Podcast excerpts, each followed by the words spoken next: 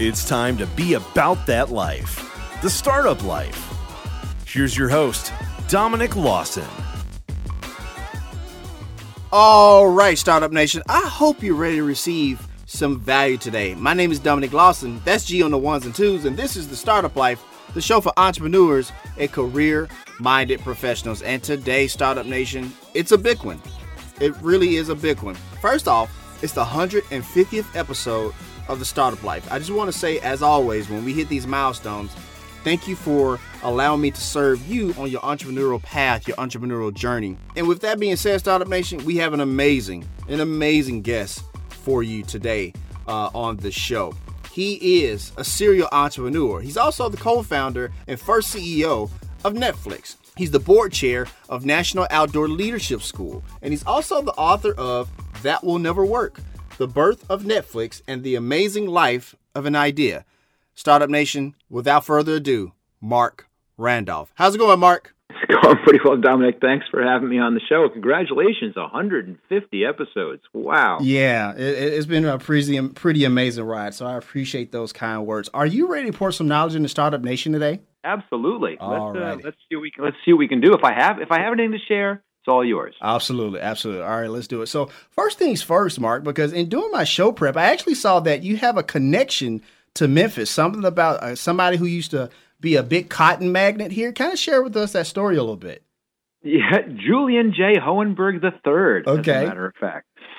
Uh, and actually, it's true. My very first job out of college was in none other than Memphis, Tennessee. Oh wow! Um, yeah, and it was crazy. It was, you know, you you, you alluded to the fact that I I was I'm currently the chair of something called the National Outdoor Leadership School. Mm-hmm. But way back when, this is back in 1981, um, I was used to be an instructor for the school. We were taking people out in the mountains, and one of the people that went on a NOLS course, not mine, was Julian J. Hohenberg III. Okay. was the uh, inheritor of a huge cotton company fortune. And he was so taken with his NOLS instructors that when he found out through a connection about me and that I was a NOLS instructor, he said, This guy's got to come work for me. Mm.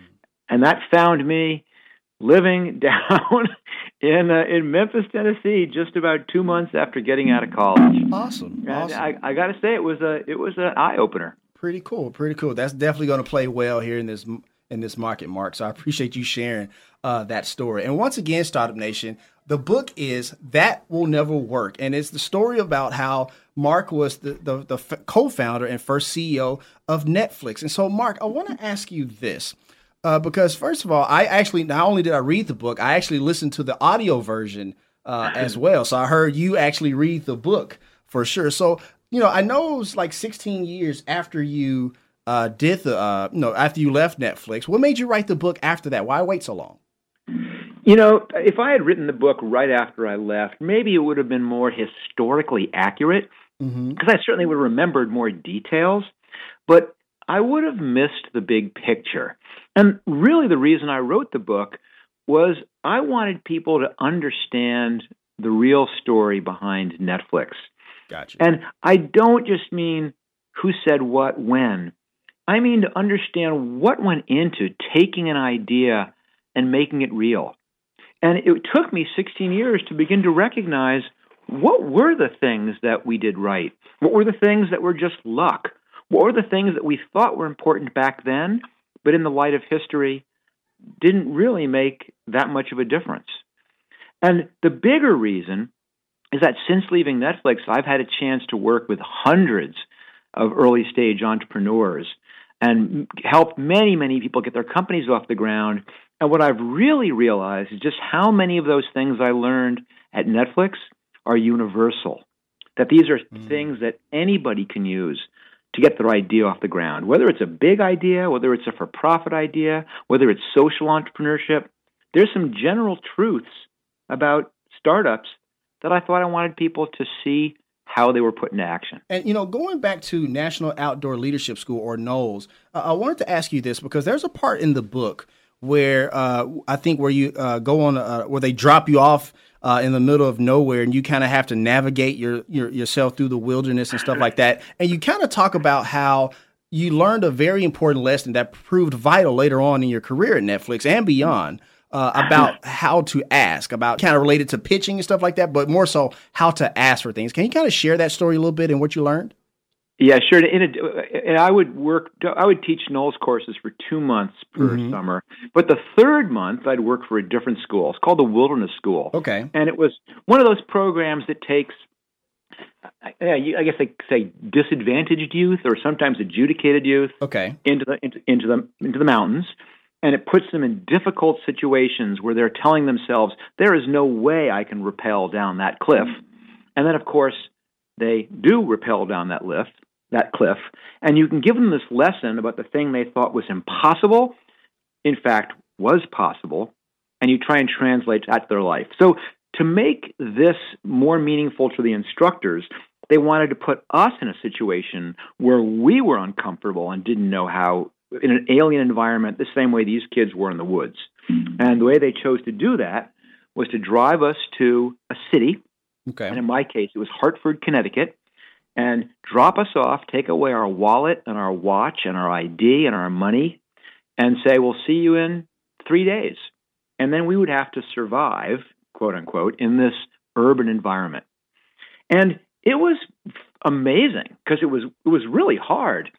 Um, you know, I figured, okay, I can figure out some place to sleep, but I'm hungry. Right. And, and at first, I would do that thing where you kind of float around the outside of the food court at the mall. Right. And then you wait for someone to get up and walk away from a half eaten plate of food and not bust the plate. And then you just swoop in there and you eat those leftover french fries.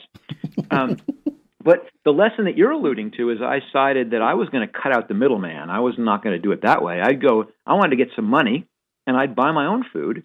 And so I decided I was going to panhandle. And I'm going, how hard could panhandling be? And the answer is uh, really hard. Mm. I mean, it's going up to someone in the street and putting your hand out and asking for money for nothing. And it took me a couple hours to get my nerve up to ask the first person, and probably another couple hours before someone finally gave me things. But by the end of the day, I learned this critical skill, which was to make an ask like that, a something for nothing ask, the most powerful weapon is purpose, mm. is to hmm. say, I'm hungry, and to show it. And so they felt it. It's true, it was a big lesson because when you're raising money for a startup, or even when you're trying to convince people to come work for you or help you in some way, it's close to being the same naked ask. You're asking them to quit a great job, to come work for way less money for no benefits, or you're convincing them to put money into this venture which has no apparent way it's going to succeed. And I had to do that for Netflix, which is go up and ask people for money. I had to ask my own mom for money. Right. But I will say that after you've panhandled on the streets in Hartford, Connecticut, that asking mm-hmm. for $25,000 is pretty easy. And speaking about asking for money, in the book, you also talk about how things have kind of changed when it comes to funding a business and asking for funding from a VC and stuff like that. Because you talk about when you were kind of starting Netflix, you could just kind of have an idea on a napkin or just kind of have pretty much just an idea. But now, these days, you really kind of have like a proof of concept. But you also talk about how uh, in this day and age, it's a lot easier to like build a website faster, get like a e-commerce site up and running and stuff like that. Do you think that shift is because you're able to have a proof of concept easier, or is it because of dot com bubble in between now and then? What do you think that is? Oh, it's absolutely because the infrastructure is so much better. Gotcha. No question about it. Okay. You know, back then we started Netflix, and we had the idea back in 1997, right? You know, 23 right. years ago. And back then, if you wanted to do an e-commerce website, well, you had to build it yourself. If you wanted to connect to the inter- internet, you had to get your own servers and your own routers, and you had to wire everything together. If you wanted your own security, you built it yourself. If you wanted to accept payments, you had to write your own portals to the bank payment processing systems. So even doing something simple like renting DVDs by mail took us six months just to put the website together. It took us a million dollars. But of course, now, you know, everyone listening knows that, hey, you want to do a website? Great. You go to Squarespace, pull it down, you're up and running for, in five minutes for you know nine ninety five or something. Right. And if you want payment processing, you go to PayPal. If you want security, everything is easy. But what's great about that is that back when I was there, the distance from idea to validation was months and hundreds of thousands of dollars. Now the distance from idea to validation is minutes and no money at all, which means any idea you have, you can really quickly and easily try it. And I've concluded that has fundamentally changed the art of being an entrepreneur. Right. It is no longer about having a good idea. It's hugely democratizing. You don't need to have a track record. You don't need to be older. You don't need to have a certain education. You don't need money. You just need the cleverness to take your ideas and figure out how to quickly and easily and cheaply try them. Absolutely. And that has been what's created the explosion of um, entrepreneurship and the democratization of entrepreneurship. That it doesn't just happen in Silicon Valley, it happens all over the world now. Absolutely. It's a great, great time to have ideas. Absolutely. Thank you for sharing that. One of the uh, stories I did love in the story, was, you know, in the book was about launch day because you talked about, you know, leading up to the launch and you talk about after lunch at nine o'clock that day, everything was great for 15 minutes. Marc, what happened after that 15 minute mark? Well, that's a great follow up to the previous comments about how hard it was back in 1997 to build a website. Right. And on that moment at nine o'clock in the morning, I wasn't worried about, well, what's Blockbuster going to do, or mm-hmm. how are we going to transition into streaming in ten years, or what? How are we going to get a contract for Orange is the New Black, or whatever? I was worried. Will this stupid little website we threw together work? And at 9 a.m., we threw the switch, and we all stood around, kind of waiting. And we had rigged it up so that whenever an order came in, if an order came in, a bell would ring. Right. Um, and we all were there. We had in one corner of the room the champagne to toast our first order. And it didn't take long. It took about a minute. And then ding, that first order. And we cheered and we began opening up the champagne. Um, and then a few minutes later, ding, ding, ding, like three more orders, and we're all cheering and we're laughing. Um, and a few more minutes go by, and it's kind of quiet, and more minutes go by, and it's still quiet and we go, is this, you know, what's going on? Is this plugged in? And it turns out that in the first 15 minutes, we had crashed our server. Wow. Yeah. And so rather than me spending that first day toasting my success as a new, uh, a, a new entre- newly minted entrepreneur here, right. I spent that whole day driving back and forth to the big electronics store buying all the components to not only limp along our one server, but to try and put in place three or four more to try and make it through this first day. And you know, we we did. We had our first day ended with something like 113, 109 orders, which blew my mind because I never expected that many people would come to this site, especially in the first day. That was the whole first month forecast. Right. Right. But, Go ahead. I'm sorry. Oh no, say now it's like uh, 109. Ah, there's 160 million subscribers. Exactly. Who could exactly. have ever? I could never have imagined that happening. For sure, for sure. Thank you for sharing that. For sure. So, in, in that same vein, Marc, I, I want to ask you this because you talked about it up and down the book. Many entrepreneurs and small business owners go through it almost every day, and it's managing crisis in that moment. Kind of talk about your philosophy in managing crisis, not only from an internal standpoint with your team, but also from an external standpoint with the ultimate stakeholder, which is the customer? Yeah, um, I think you know you. We started off by talking about why it took time to write this book, and a lot of it was me thinking about what is it that really are the important factors that go into being successful as an entrepreneur. And I've kind of concluded that one of the most important ones is I call it, it triage. And, you know, in triage, you're probably familiar with that. Is that's that it's basically splitting, um, in, the, in the original case, injured people in war into three groups. The ones who there's some group who are going to die no matter what you do, and some who are going to survive no matter what you do. And the middle group, they'll die if you ignore it, and they'll live if you take care of it. And that's the one you want to focus on. Right. And I think that triage applies absolutely to a startup because in that case, you have a hundred things that are broken. hundreds of things that are on fire, that are screaming for attention, but you only have the capacity to do to deal with a handful of them. And too many entrepreneurs feel they have to get everything right. Mm. But what I think I've realized is the really successful ones deal with that chaos by having one, this intuitive sense of which of these hundreds of things that are broken, if they just focus on these two or these three, then everything else won't matter. And they may not even be the things that are the screaming the loudest or apparently the most important.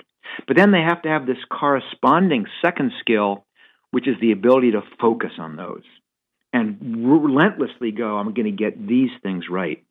And the more chaos, the more you have to have triage, the more you have to focus on the handful of things that if you get them right, you'll make it. Like at the beginning, there was a million things. You know, how do we get every single DVD? How do we get our shipments right? How do we make sure our website works? Right. But fundamentally, if you don't have customers, nothing happens. And so at the beginning, I decided number one was I had to get customer flow, even if the website wasn't ready for it.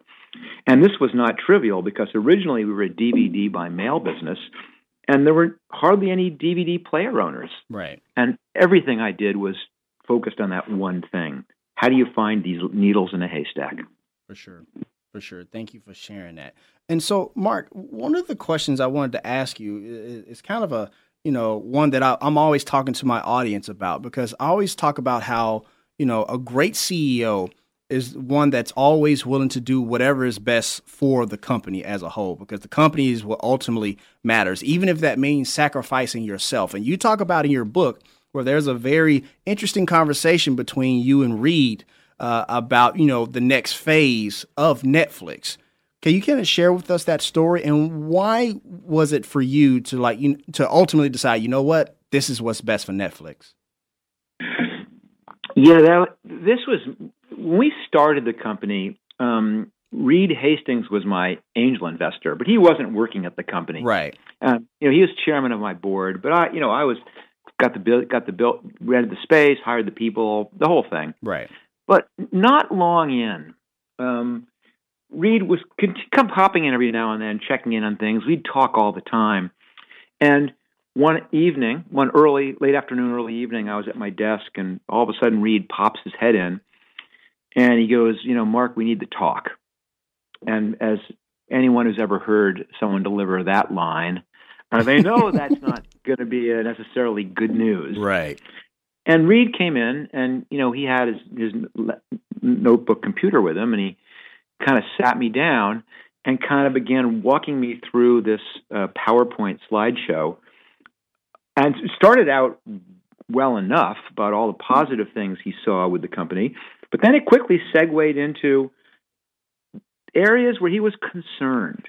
Hmm. Concerned about my judgment, concerned about my hiring, concerned about some strategic choices I was making. And at first, I was starting to freak out because you know uh, what was going to happen here. I thought maybe I was getting he was going to fire me because he had more stock than I did. But what I realized was that what Reed was really saying was that he was concerned about where we were going, and he wasn't saying that I was the wrong person. He was saying that this company is going to be stronger if there's two of us doing it. Gotcha. And he was proposing he come in full time with me uh, to run the company that he would come in as a CEO, that I would slide over um, and be president, but um, he'd be in charge, uh, and we'd run it as a a couple. Gotcha. And that was really, really tough because I had had this dream of starting and running this successful company.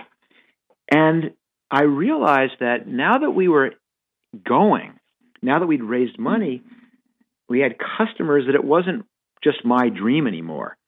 That it, this dream of a successful company belonged to the employees and to the investors and to the customers. And I kind of realized also that it was kind of two dreams and they were separate ones. One was the, the dream of me running the show. Right. And the other dream was being successful. And I ultimately decided that it was more important in this case to do everything I could to make sure the customer was success, the company was successful. Right. And it was hard to argue with the fact that having Reed and me together was not going to make that the case.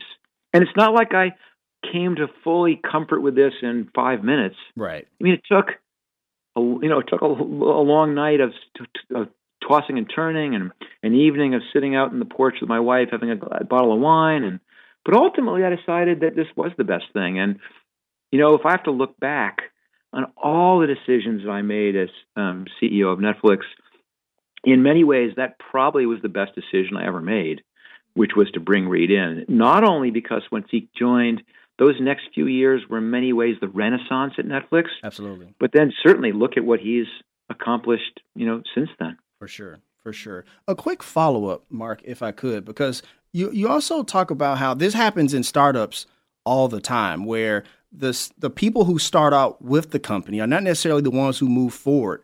Uh, you know, stay with the company moving forward. It's common, you almost kind of talk about the people in that next iteration of employees are kind of like super specialists. Kind of talk about that that transition from the people who start out and then match you know as the the company uh, matures moving to people who are like kind of those super specialists to kind of grow the company even further. Yeah it's a very hard thing as a founder of a company to watch that happen. Right. Because you're right. At the beginning when you have that thing i described a few moments ago with a hundred things on fire you have these people who are generalists right. who can rush one fire to the other.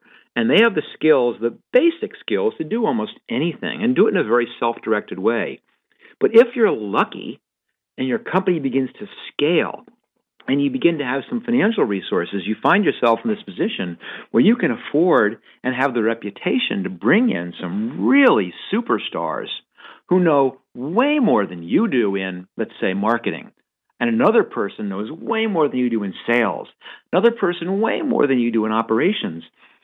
But as you bring them in, the people who sacrificed for you, who worked like crazy, who gave everything to the company, are no longer the right people. Right. And it requires this very painful but very honest conversation with them about it's time for us to bring in someone for the next stage and it's not you. For sure. And in, in my cases, I had to deliver that message a lot. And in my case, you know, I recognized that it applied to me too, that I wasn't the right person to run this company long term, that the skills that I had were great for an early stage company, but were really mediocre or poor as a company got bigger and more complicated. Gotcha. Got you. Thank you for sharing that. And I'm so glad you pointed that out, Marc, because we live uh, in this day and age, you know, in entrepreneurship where a, a, lot of it is more about vanity than the company itself.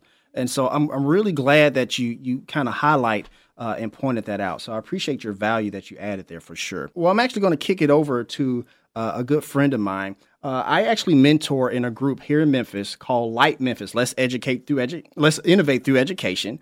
Uh, and it's equipping African American Latinx students with 21st century skills to create wealth through entrepreneurship programming.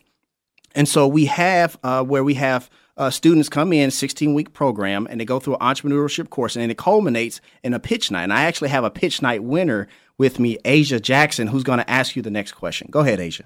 Hello, I'm Asia Jackson, and I just have one question for you. What do you consider the first step in forming a company in general? Because many people get discouraged and when they want to actually start a company, but they don't generally know the first steps or the first step in that matter. So the question is, what what what's the first step to take in starting a company? Did I hear you right? Yes, sir. Well, that's an easy one. The sim- easy one to say, hard one to do. and the biggest mistake I see new entrepreneurs do is they don't start. Mm. They have this idea and they love their idea. And their idea is, at this point, only in their head. And inside their head, it's nice and safe and warm. And so it's really easy to see how all the things you do in your head are successful. And in your head, the idea is getting bigger and bigger, and you're adding on customers, and then you do this, but it's all illusory. Mm-hmm. And the trick is, as soon as you have an idea, you've got to get it out of your head.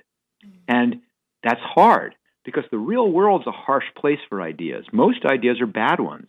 And, and let me give you a specific example.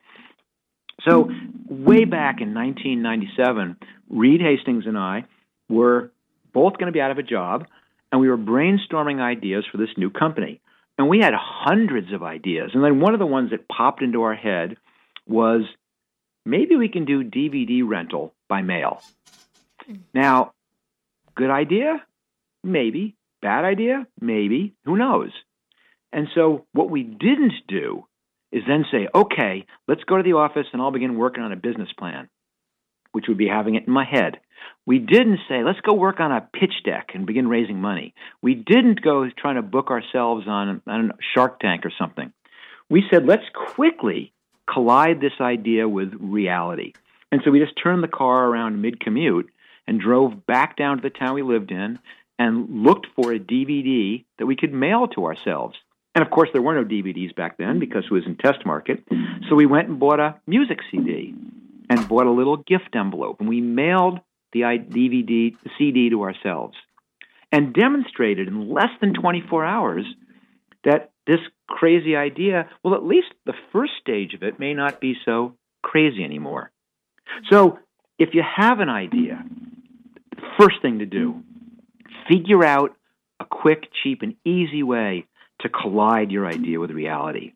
Don't build a minimal viable product. Don't try and raise money.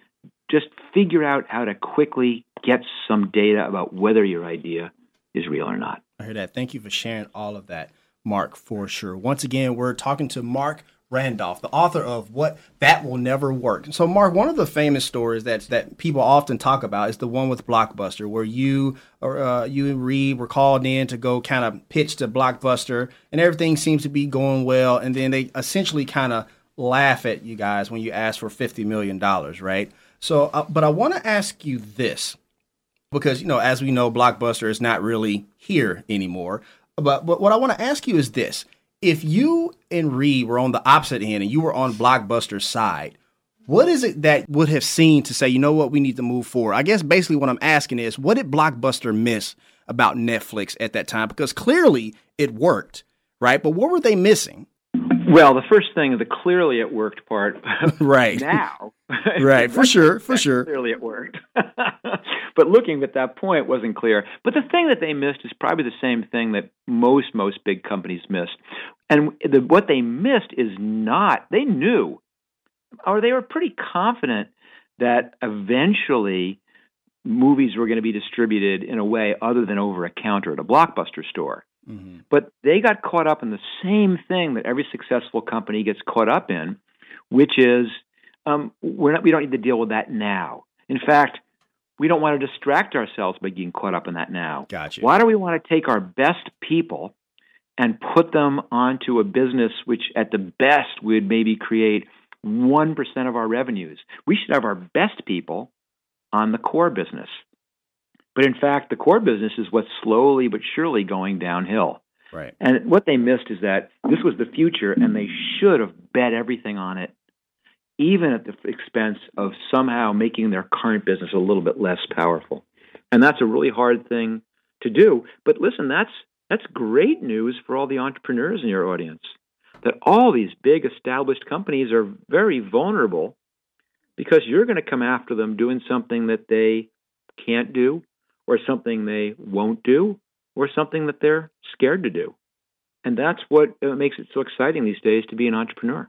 I hear that. I hear that. Thank you for sharing all that for sure. Marc, one of the last things that you were working on before you left Netflix was this idea of Netflix Express, kind of like this movies in a kiosk type thing, right? And then ultimately Reed said, you know what, we're not going to move forward with that. But your good friend Mitch you know, took it and he developed a company that we may know and love. It's called Redbox. So I want to ask you this: Is Redbox the one that got away?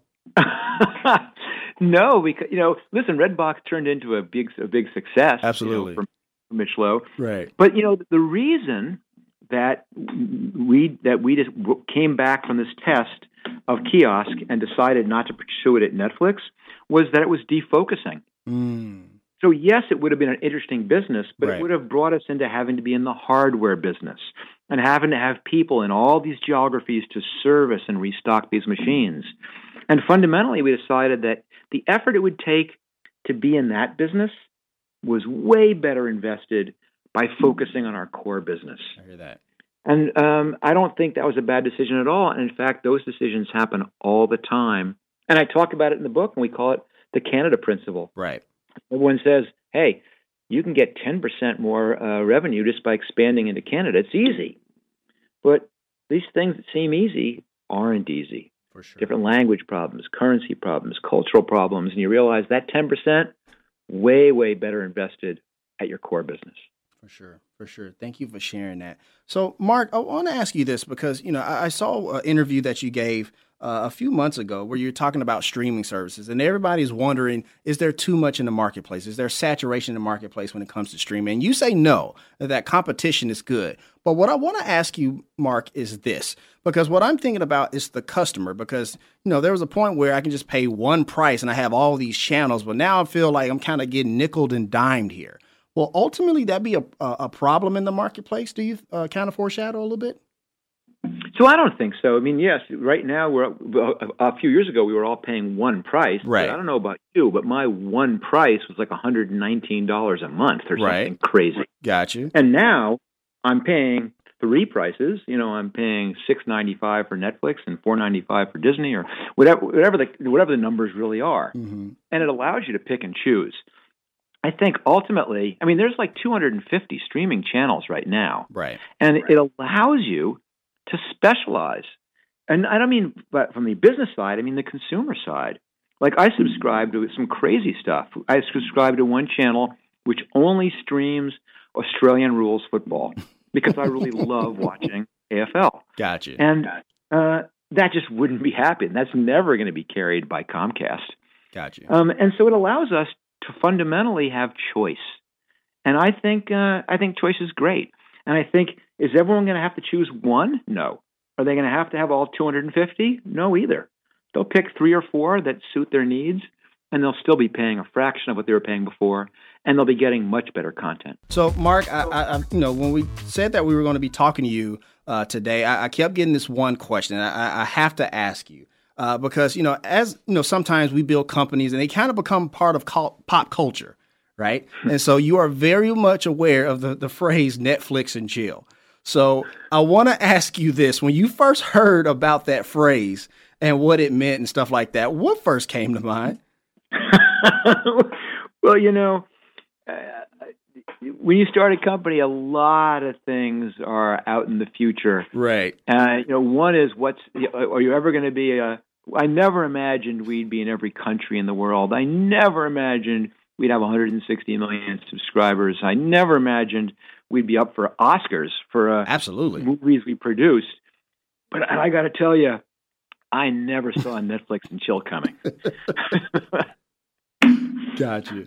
Got you. Thank you for sharing that for sure. Uh, I want to ask you this, and once again, Startup Nation, we're wrapping up with Marc Randolph, the author of That Will Never Work. So I want to ask you this because you know we have many great entrepreneurial duo, duos. You have Gates and Allen, Brin and Page, Wozniak and Jobs. Where does Randolph and Hastings rank in that regard? Oh, well, certainly you picked a whole bunch of good ones. Those those those companies you named have all created huge, uh, enduring uh, companies, including you know I'll put Netflix in that category, and I'm Absolutely. extremely flattered to be in that category. But I think one of the things it demonstrates is that being successful, despite what culture says, is not a one person thing Mm, is wrong to think that starting a company is all on you. It is very much a team effort, and not just a Wozniak and Jobs or Hastings and Randolph. But at Netflix case, there was dozens of people who Absolutely. each contributed a little bit of themselves into this DNA that makes the company successful. And when you realize that, it's a really healthy thing. It's a team effort. You have to build a team. You've got to create a culture um, that allows many, many people to help, where everyone's ideas are accepted. That's what makes it a great and enduring company, not just one or two famous people. For sure. I, I'm so glad you said that. And when you talk about that, you know, Mitch Lowe comes to mind that we talked about earlier. Also, Patty McCord, who you know, who's often cited as kind of revolutionizing how we look at HR in companies and stuff like that. So I'm really glad you said that for sure. As I read the book, Marc, you know, you know, there, there's many people who come, you know, uh, into the book, you know, often Hastings, you know, McCord, uh, Mitch, and stuff like that. But there's one common denominator, and that's your wife, Lorraine. How important has she been on your path to entrepreneurship success? Well, uh, uh, critical, I right. would say. Um, and but largely not because she's in the background doing the accounting or something like that, right? But because I recognized early on how important balance was, and not just when starting a company, in anything. I mean, I vowed really early on that I did not want to be one of those entrepreneurs who was on their sixth company, uh, but also on their sixth wife. And I said, we are going to make sure that this is a partnership that I spend time with my best friend. Um, and it's not an easy thing to start a company and maintain the relationships in your life. But if you make it the priority, you can do that sort of thing. And Lorraine was always there. I mean, she was the person I could come home to and, and, and we could sit and talk about things and give me the sense that the company's not everything. There's other aspects of our life that are important. I had this really quickly. I had this sure.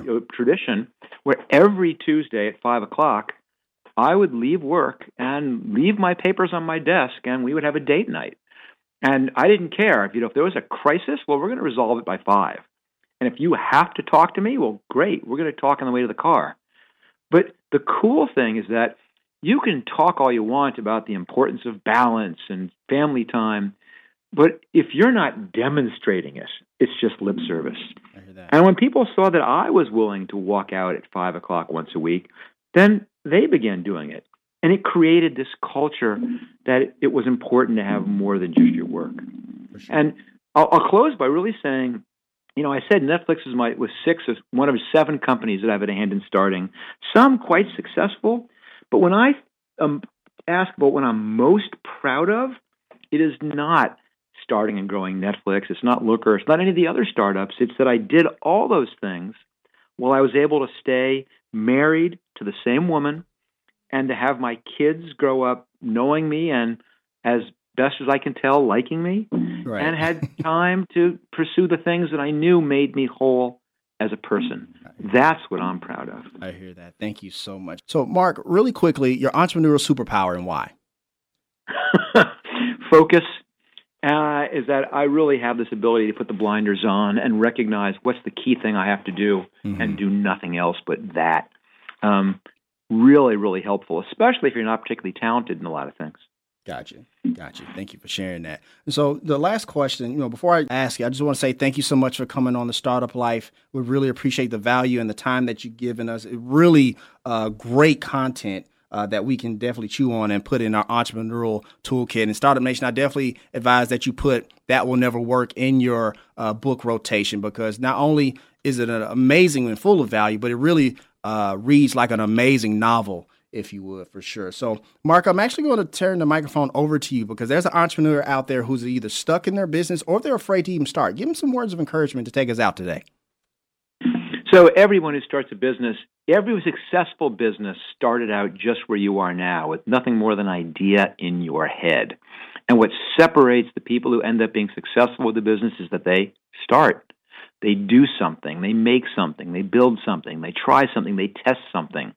And if you don't do that, if you don't take those steps, you'll never get there. If you wait until you know what's around the corner, well, someone's already going to beat you to it. Um, that risk taking is fundamental.